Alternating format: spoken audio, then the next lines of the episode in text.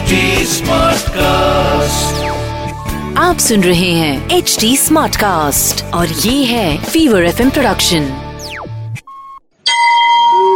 તમે સાંભળી રહ્યા છો વ્રત કથાઓ આરજે નિશિતા સાથે માં કાલરાત્રિ વ્રત કથા નવરાત્રિમાં સાતમો દિવસ ખૂબ જ ખાસ હોય છે સાતમના માં કાલરાત્રિની પૂજા કરવામાં આવે છે. માં કાલરાત્રિ એ અસુરોનો વધ કરવા માટે આ રૂપને ધારણ કર્યું હતું.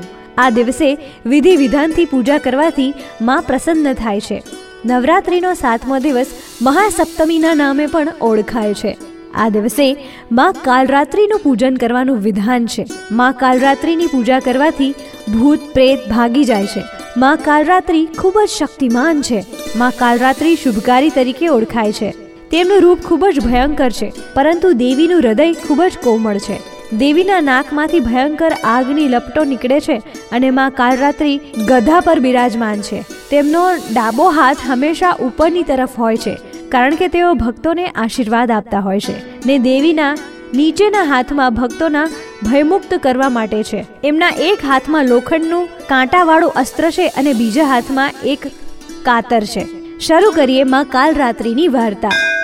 દૈત્ય, શુભ નિશુભ અને રક્તબીજ આ ત્રણેય ત્રણેય લોકમાં પોતાનો આતંક મચાવ્યો હતો અને આનાથી હેરાન થઈને બધા જ દેવતાઓ ભગવાન શંકરજી પાસે આવ્યા. ત્યારે ભગવાન શંકરજીએ દેવી પાર્વતીને રાક્ષસોનો વધ કરવા અને પોતાના ભક્તોની રક્ષા કરવા માટે કહ્યું. ભગવાન શંકરના આદેશ મળ્યા બાદ પાર્વતીજીએ દુર્ગાનું સ્વરૂપ ધારણ કર્યું અને શુભ નિશુભનો વધ કર્યો. પરંતુ જ્યારે માં દુર્ગાએ રક્તબીજ પર પ્રહાર કર્યો, ત્યારે તેના શરીરમાંથી નીકળતા રક્તના બૂંદમાંથી લાખો રક્તબીજ ઉત્પન્ન થવા લાગ્યા. ત્યારે માં દુર્ગાએ માં કાલરાત્રિનું રૂપમાં અવતાર લીધો. રૂપમાં તેઓ ઘોર અંધાર રાત્રિ જેવા હતા. તેમનું હાસ્ય રૌદ્ર હતું. તેમના વાળ વિખરાયેલા હતા. દેવીએ રક્તબીજ પર પ્રહાર કરીને તેનું માથું કાપી નાખ્યું અને રક્ત જમીન પર ના પડે તેથી તેને એક પાત્રમાં એકઠું કરીને દેવી માએ રક્તબીજના રુધિરને હડાહડ પી ગયા.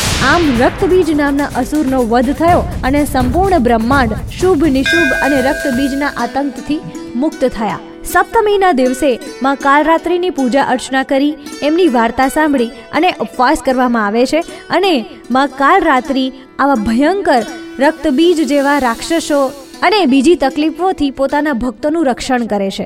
જેમ કાલરાત્રિએ પોતાના ભક્તોની રક્ષા કરી, એવી જ રીતના એમનું વ્રત કરનાર અને વ્રતની કથા સાંભળનારની પણ રક્ષા કરે એવી શુભેચ્છા. અસ્તુ. અસ્તુ. આવી જ બીજી વ્રત કથાઓ તમે સાંભળી શકશો એચટી સ્માર્ટકાસ્ટ ડોટ પર અને બીજા લીડિંગ ઓડિયો પ્લેટફોર્મ્સ પર.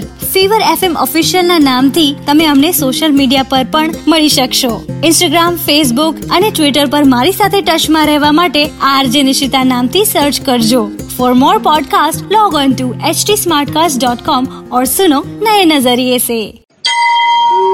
તમે સાંભળી રહ્યા છો વ્રત કથાઓ. આરજે નિશિતા સાથે आप सुन रहे हैं एच डी स्मार्ट कास्ट और ये था fever F production HD Smartcast.